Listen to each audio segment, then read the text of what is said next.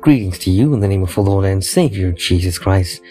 I read from the book Christ Triumphant. Today's devotion is entitled Character Makes a Difference in Life. Psalm 37 verses 18 to 22. The Lord knoweth the days of the upright, and their inheritance shall be forever. For such as be blessed of him shall inherit the earth, and they that be cursed of him shall be cut off. The reverence manifested by Shem and Japheth for their father and thus for the divine statutes promised a brighter future for their descendants. Concerning these sons it was declared, Behold, be Jehovah, God of Shem, and Canaan shall be his servant. God shall enlarge Japheth, and he shall dwell in the tents of Shem, and Canaan shall be his servant. The line of Shem was to be that of the chosen people, of God's covenant, of the promised Redeemer. Jehovah was the God of Shem. From him were descended Abraham and the people of Israel, through whom Christ was to come. Happy is that people whose God is the Lord, and Japheth shall dwell in the tents of Shem.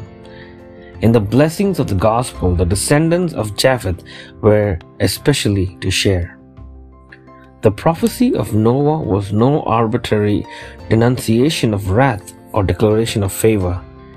It did not fix the character and destiny of his sons, but it showed what would be the result of the course of life they had severally chosen and the character they had developed.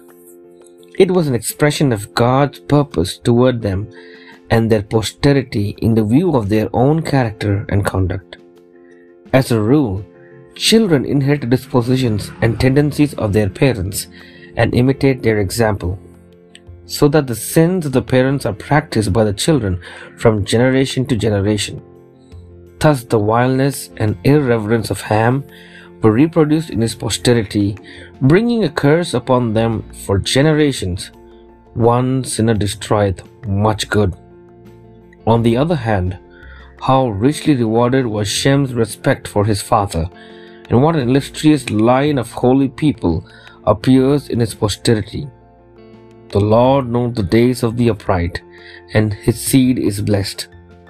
Know therefore that the Lord thy God, he is God the faithful God, which keepeth covenant and mercy with them that love him and keep his commandments to a thousand generations. Let's pray. Dear Heavenly Father, may we have characters that will bring glory and honor to your name. In Jesus' precious name we pray. Amen.